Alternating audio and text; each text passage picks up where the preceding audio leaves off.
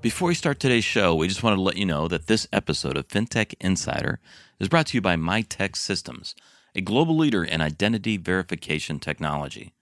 With over 80 million users and trusted by the world's largest banks for KYC onboarding and re verification, Mitek provides the highest assurance levels available, building trust in today's digital world. See how at miteksystems.com. That's M I T E K, Mitek. Hey everyone, before we get to today's content, I wanted to tell you about a brand new podcast from the 11FS Podcast Network, the FinTech Marketing Podcast hosted by me, Eric Fulwiler, Chief Marketing Officer of 11FS. Over the last couple months, I've been speaking to heads of marketing from the world's leading fintech and financial service brands Monzo, Revolut, MasterCard, Zero, Starling, Lemonade, and many more.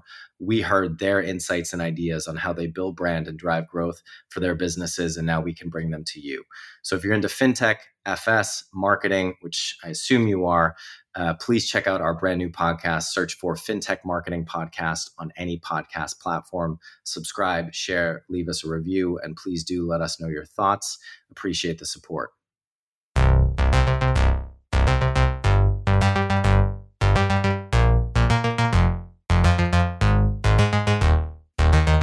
Welcome to FinTech Insider Interviews. I'm Sam Maule. We're coming to you from our own homes because we're all social distancing. But it's my pleasure to be joined remotely by Wesley Wright, the COO at Varo Money. Wesley, how are you today? I'm good. How are you doing, Sam? I'm doing good. You know, we're not supposed to uh, greet each other that way anymore, is what I keep reading. How you doing? I think we're supposed to come up. I don't know what we're supposed to ask um, as a social greeting in, in these times. Um, I'll start with this. Where are you? Are you in San Francisco or New York? I'm in New York City. I, I live in New York, so okay. I am uh, I am here uh, with my family, uh, staying at home and social distancing. And our entire company is uh, doing that. Everybody's working from home, wherever wherever that may be. Yeah, we did the same. We went to uh, um, remote working. I think I have two weeks now. Um, it's been the longest two weeks of my life. Um, I'm also at home in Jacksonville, Florida, locked in the house with um, a couple of kids, a couple of dogs, and my wife. And I cannot wait to get on a plane and fly to New York. I need I need Korean barbecue so bad. it's absolutely killing me.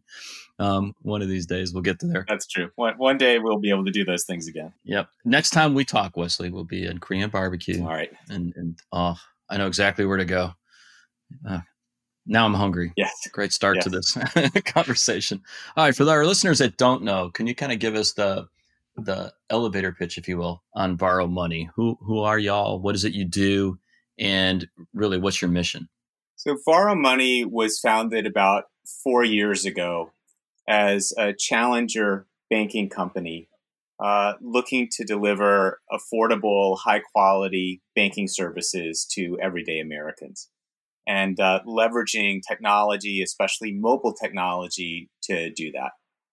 Uh, and and you know, if you look at this country in general, uh, and I think these these challenges are even you know more highlighted during this uh, this health crisis that we're all facing.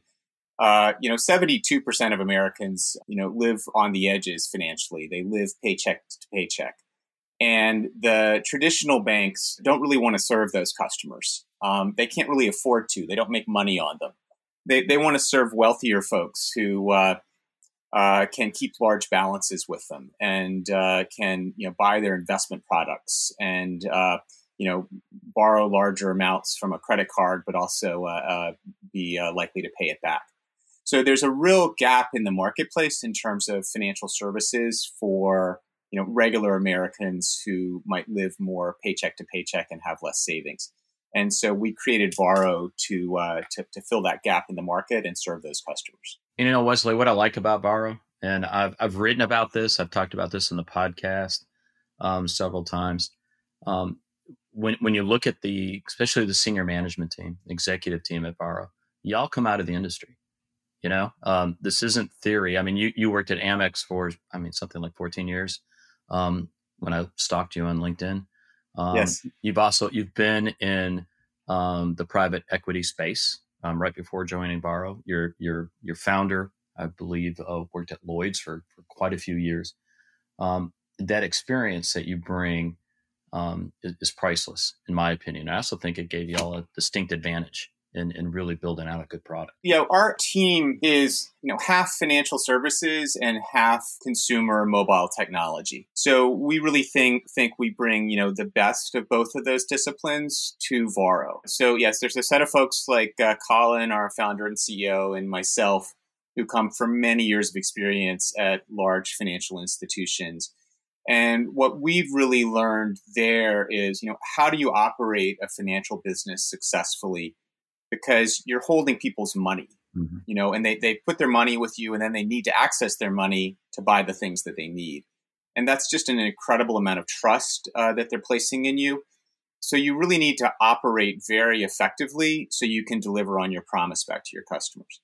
Uh, but also, you know, to be a successful business, we have to have fantastic technology. We have to have uh, an amazing design, uh, amazing product folks building customer experiences. So we've hired a bunch of you know amazing people out of Silicon Valley with great experience in those areas to ensure that we're delivering the best uh, the best product, the best design uh, to our customers as well. And so we think that's a, a, winning combination in this space. One of the things I'm always curious about when I when I talk to folks um, that that have come out of this the startup community and have been successful, and you look at Varo and what y'all have been able to do. Um, so you joined back in May of 2016 what was the pitch?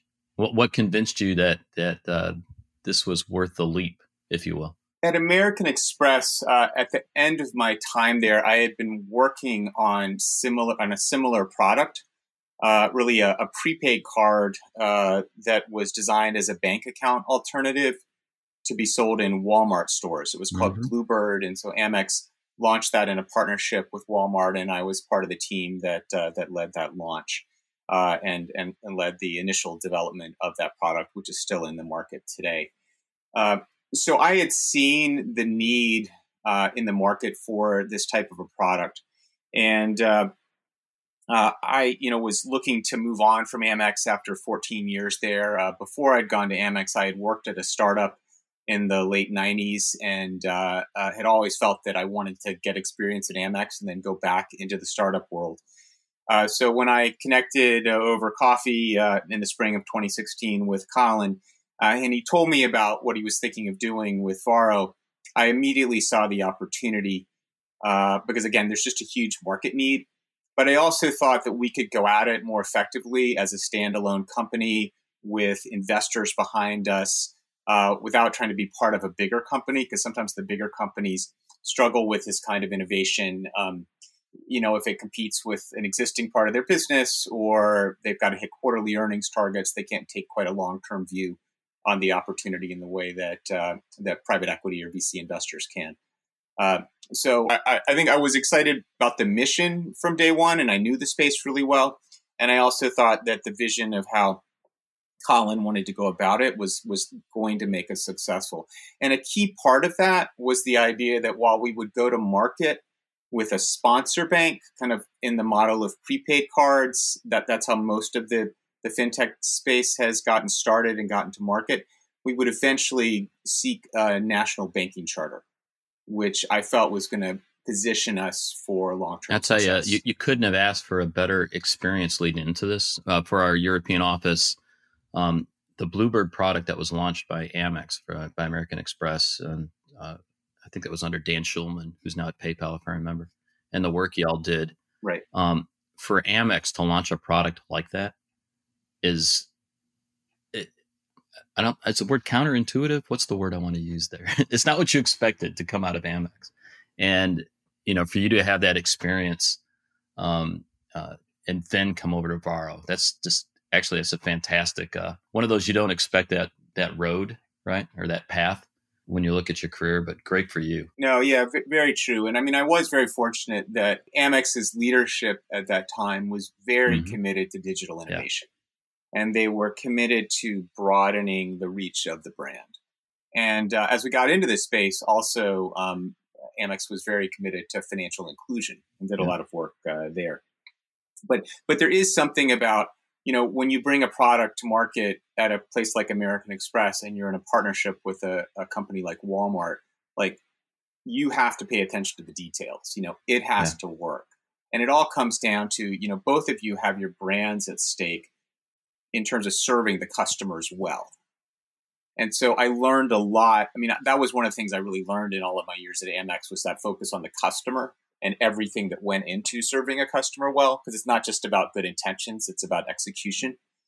And so having that experience and learning the edge cases and learning those issues that you face with a product like this um, at, you know, with two leading brands behind you, then that, that, that experience has served me really well as we came into Varo and looked to deliver the same type of high quality experience to our customers when we got here. Yeah. So one of the one of the chief aims, and you've mentioned this several times now, of Varo is improving the financial health and uh, of individuals' lives, and also um, focused on financial inclusion.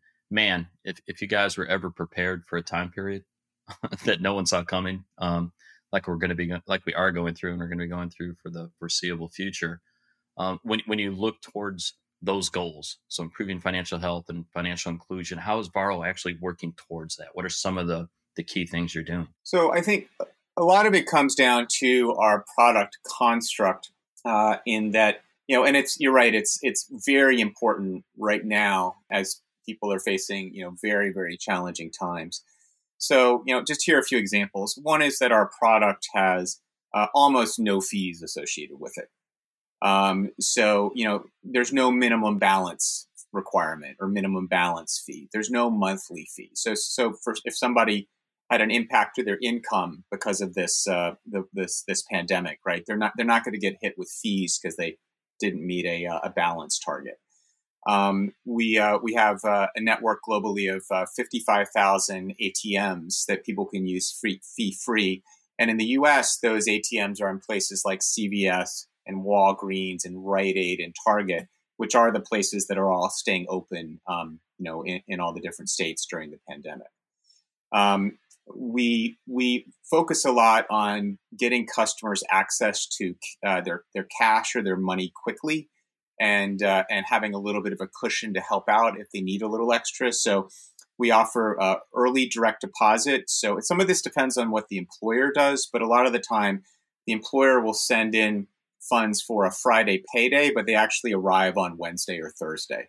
And so as soon as we get it, if they send it with those that type of uh, uh, messaging, as soon as we get it, we'll post to, to the account, so the customer can get their their money early. We've also created a no fee overdraft capability.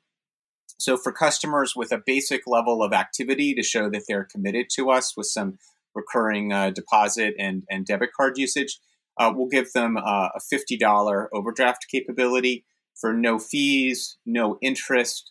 Uh, if they don't pay us back, we're not going to report it to the credit bureau or go collect. Uh, we'll just, you know, say, hey, we, we can't do this uh, again anymore. Um, so again, just trying to give people a bit of an ability to uh, to stretch their income.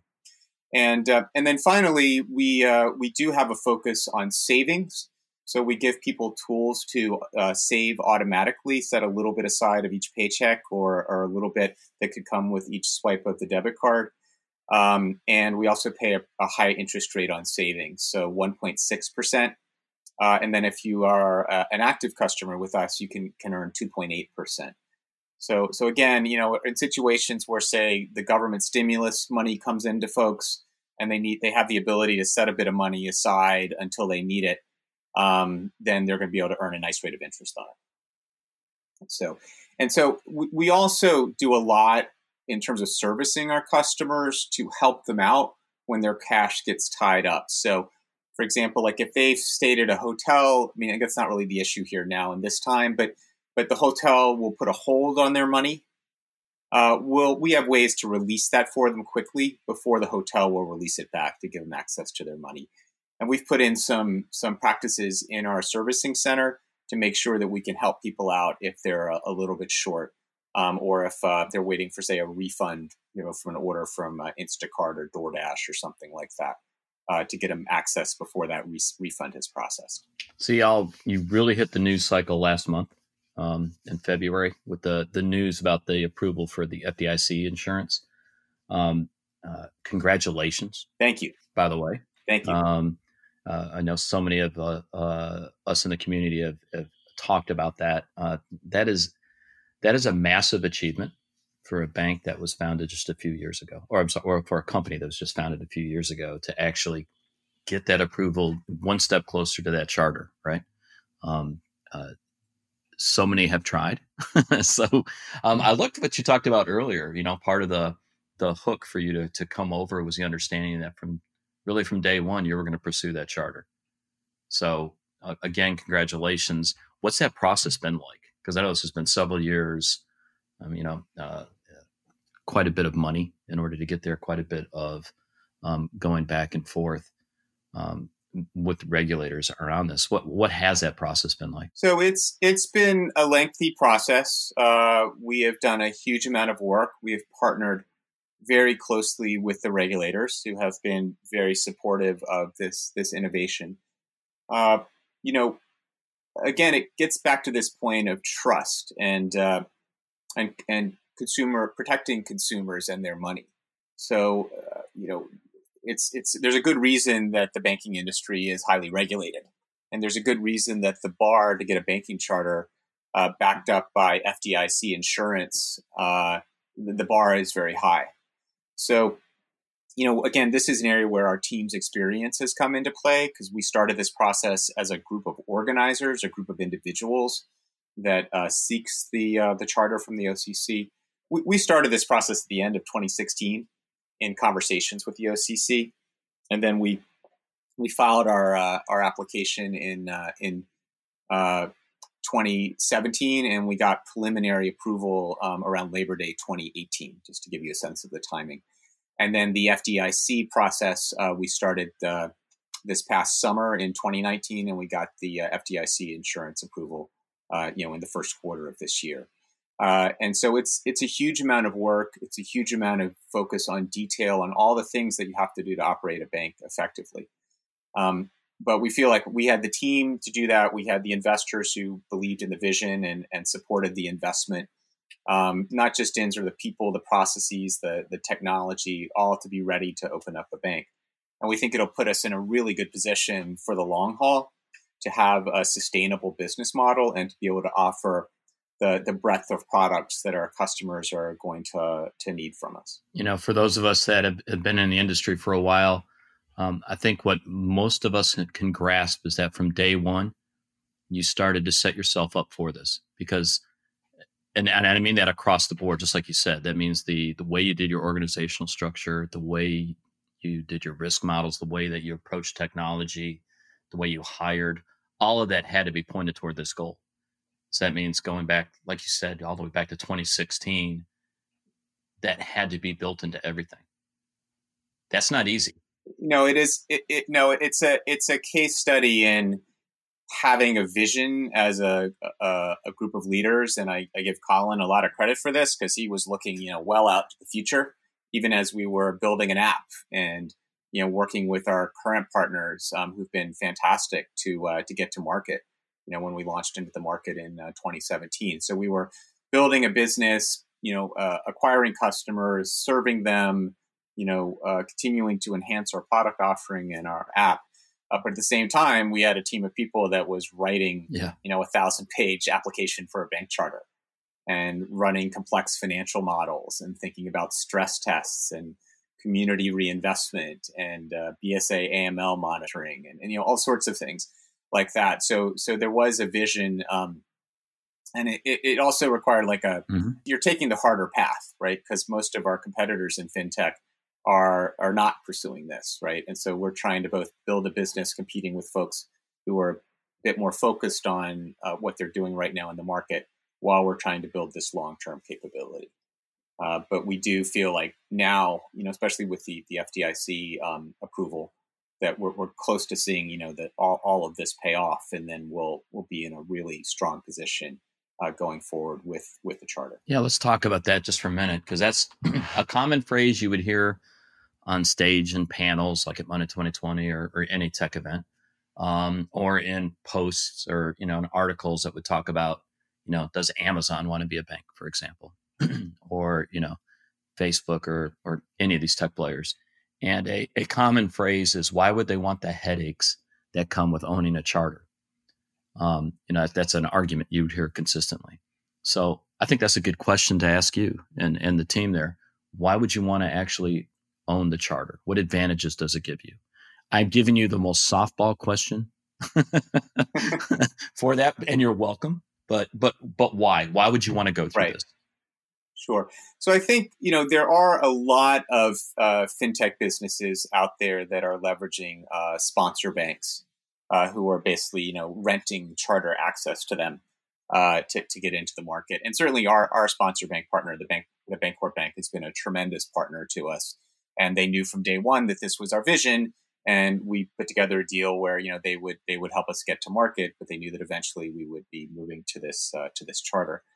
Um, and so I do think for for innovation, uh, for starting new businesses, getting to scale, the sponsor bank model can work really really well. But at a certain point, it makes sense to have your own charter and control your own your own destiny by working directly with the regulators. So so we get a lot of advantages by having the charter. One is we have a broader uh, product suite, right? We we can offer a range of different financial products, deposits, lending, investments, you know, all under one umbrella. Uh, we're able to to look at a customer's data with a 360 view of all the products that they use and be able to help them from that perspective. Where if you were to, to go after this from a, um, a sponsor model, you might have one sponsor on the deposit side, one on the credit side, uh, working with different uh, players and partners on the investment side, uh, where we can have that all as one data set in one data lake. And then, you know, work with our customers to offer them information that's that's valuable to them based on that data. Hey, can we stay there for a second? Because um, as somebody who's been in the industry a bit too long, I don't think you can stress how important that is. The idea of having a view of your customer in that in that single data lake, because the reality is, with the majority of the banks that are out there in financial institutions, whether this be through mergers and acquisitions they've gone through, whether it be through multiple partners, getting a single point of view of a customer is nirvana.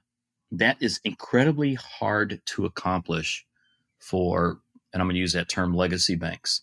And that is a distinct advantage you have and one that you really should um, shout to the rooftops. I'm so glad you went there. No absolutely and we've built um, a tech stack using the latest technology all of the data is flowing into a data lake and uh, we see that as a huge advantage that we're going to have a 360 view of the customer um, not just in terms of the products that they have so we all know the frustration of like oh, I, I, I want to get a mortgage with, you know, ABC Bank. I have a checking account with ABC Bank. Maybe they'll treat me differently. Yeah. And then you find that they actually you call the mortgage people and they have they have no knowledge of your the other part of your relationship. It's like a completely separate company with completely separate uh, technology.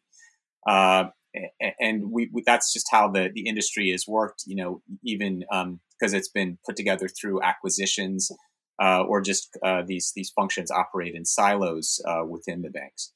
Uh, so we're going to be able to offer a 360 view. But we can also then understand like what is a customer posting on social media? What what questions are they asking us there? What what's in a survey response have they sent us when we've sent them a, a you know a net promoter score survey about whether they'd recommend us to a friend? What uh, which partners of ours, if we've uh, you know, given a chance to work with one of our partners for for a service that we don't provide, say in the area of insurance or uh, or something like that. Like, what have they used there, right? And so we can we'll be able to have all of that in one place, and to use that, you know, to help the customer, to give them options, to give them choices, um, and to recognize the the breadth of the relationship that they have with us. So yeah, we, we're very excited about that. That's definitely a, a big part of our strategy, and we think that again with the charter, we'll have all of that under one roof in one common stack. And I'll tell you when you when you think about timing, right? Um, getting that approval in February, obviously, you know, uh, the events that we're all going through, it's um, we could argue, you know, how how far ahead you could have seen this coming, but you know, the reality is that the timing for you really was um, optimal.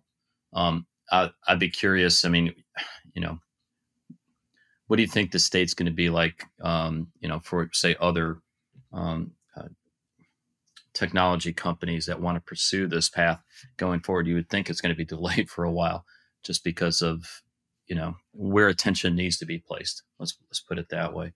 Um, I mean, do you think this does underscore a regulatory a regulatory commitment to to you know these these tech companies that are trying to address financial inclusion? Do you think there's a um, there's intent by the regulators to potentially offer more of these charters?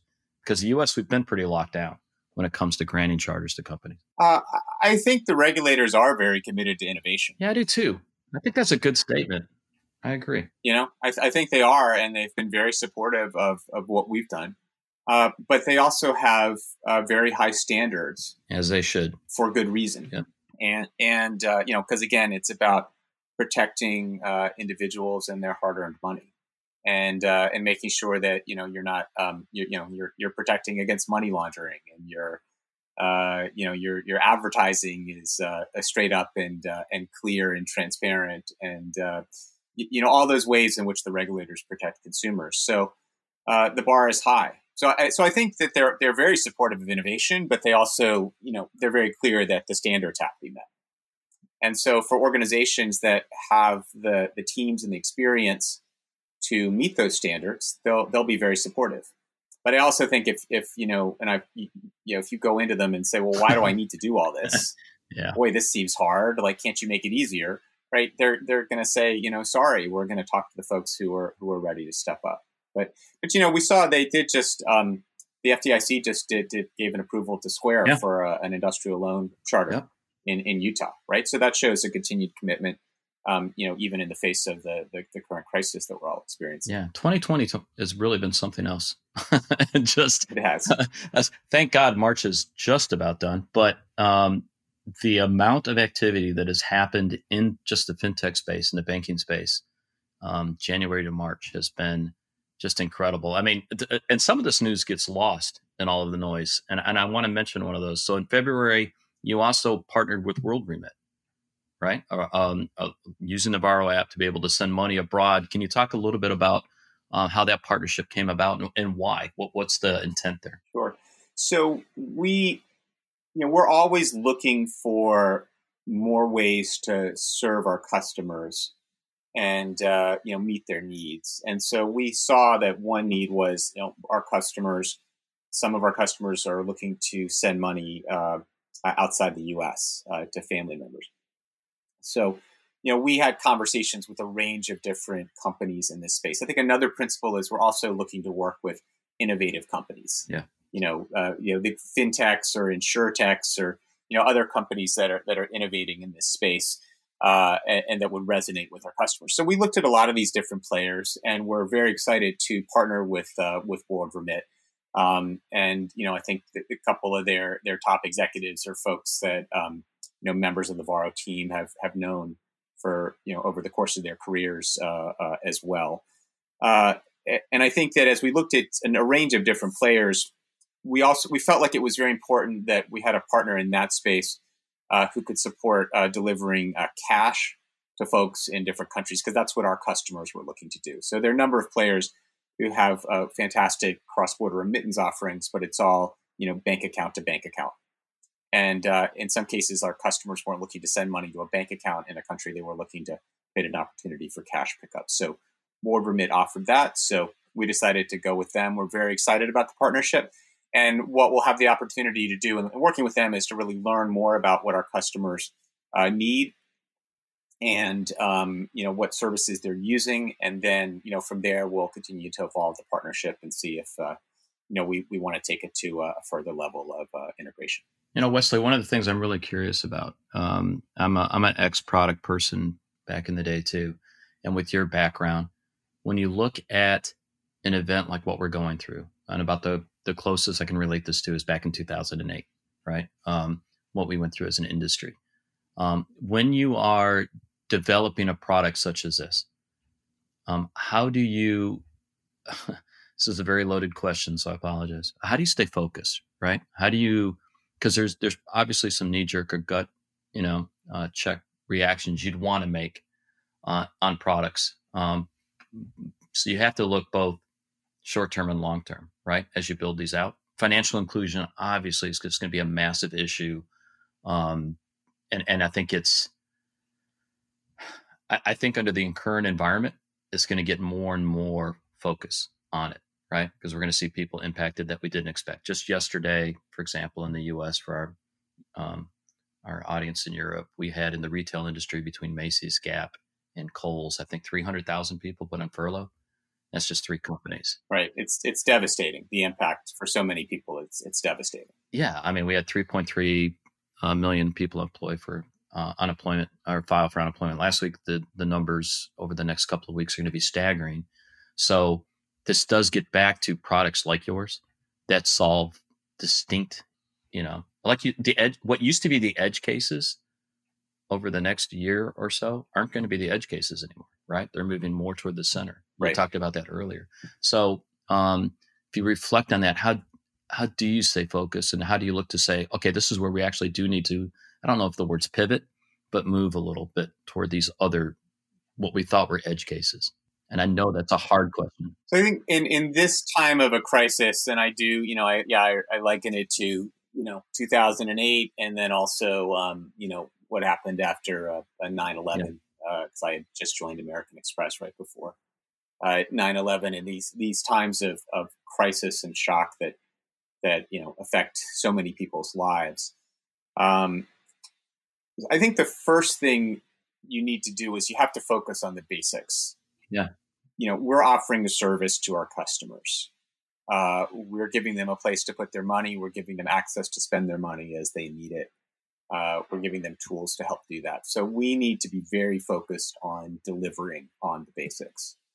So we we moved, you know, quickly. We were ready uh, to to move all of our customer service staff, who's based around Salt Lake City, Utah, uh, to to work from home. And you know, we had we had prepared for that. We were ready for it in case of an emergency, and we were able to to do that quite quickly uh, which we needed to do. We wanted we wanted to protect all of our employees, right? We wanted to get everybody to the safest environment yeah. possible. Um, but it also then put us in a good position to serve our customers. Uh, you know, and actually on the second day of working from home in Salt Lake City, there was an earthquake, oh, um, which uh, which was quite quite. Uh, no one was hurt. Um, it was, uh, uh, but it was it was pretty scary, and there were a lot of aftershocks. And uh, you know, we first had to really focus on like, is our team okay? Is everybody on our team right. okay? And and once we knew that, then then we were focused on well, who can be, you know, who has power, who can get back up and running and serving customers. And the commitment that folks showed that day, you know, they really didn't skip a beat. And uh, so so that's been a huge focus on just being you know there, open for business, ready to serve our customers, um, and to deliver on all the things that we're already delivering. Because again, a a digital bank with no fees, no minimum balances, um, a, a, call center that's set up to be very empathetic, to listen to individual cases, to, to try to help people out. Um, those serve us very well in the current environment, and we're, we're very focused on that. Uh, I think, you know, we're also looking at within our product set just things that we can do to to help our customers um, uh, out in this time. So just one one small thing that we've done, and again, it's not it's not a, a sufficient by any means, is you know for ATM transactions, you typically have a limit as to how much somebody can take out in a day, right? And that's to uh, that can be friction for good folks, but that's there to protect against money laundering or fraud, et cetera. So uh, we've increased our daily ATM limit. Um, that's going to go into effect on uh, Thursday, uh, April second, in, in, a couple days here. Wow, good for you. Uh, because I, I, just thought, like, gosh, I live here in New York City. Like, I don't want to go out of the house any more than I have to. Exactly. Right. So if I if I have to go to the ATM and I have the ability to get out more money at a time, let me do that. So I don't need to make two trips. Right. So it's a small thing, but it's just the types of things that you're looking at.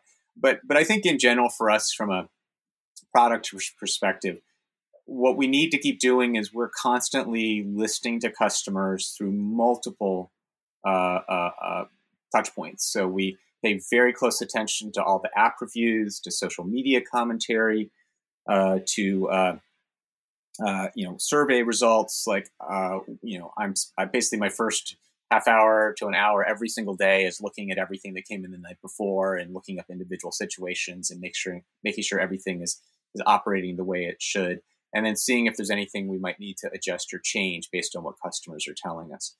Uh, we're, we're, fortunate that because we're all digital, we can continue, you know, using video chat to do focus groups and talk to customers to get feedback on our existing product and on how do we enhance it. Uh, we're very focused on making sure that we're set up to help people receive their stimulus money from the government.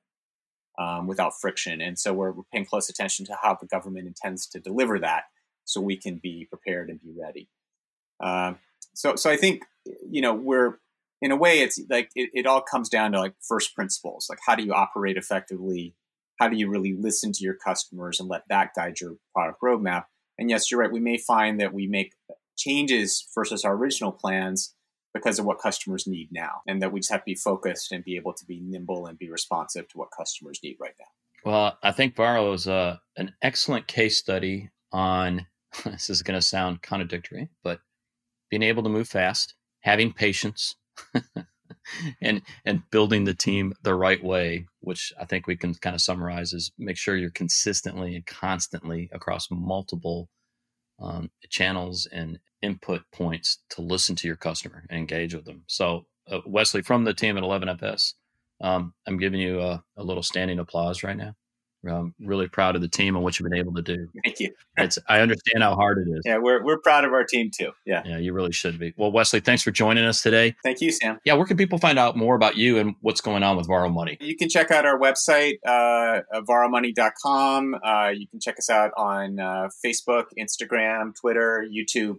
Got a lot of great content on a lot of different topics, uh, and also very focused on uh, helping our customers and potential customers during this uh, very challenging time for for so many. Well, thanks for joining us, uh, everyone. As for me, you can find me at Sam Maule on Twitter. Thanks for listening. If you like what you heard, subscribe to our podcast. Review us on iTunes. We love reading those reviews. Pass the podcast along if you know someone who loves fintech who isn't listening to FinTech Insider. Tell them about the show. If you have any suggestions or feedback, please reach out to us on Twitter or email podcast at 11fs.com. Thank you so much for listening. Stay safe, everybody.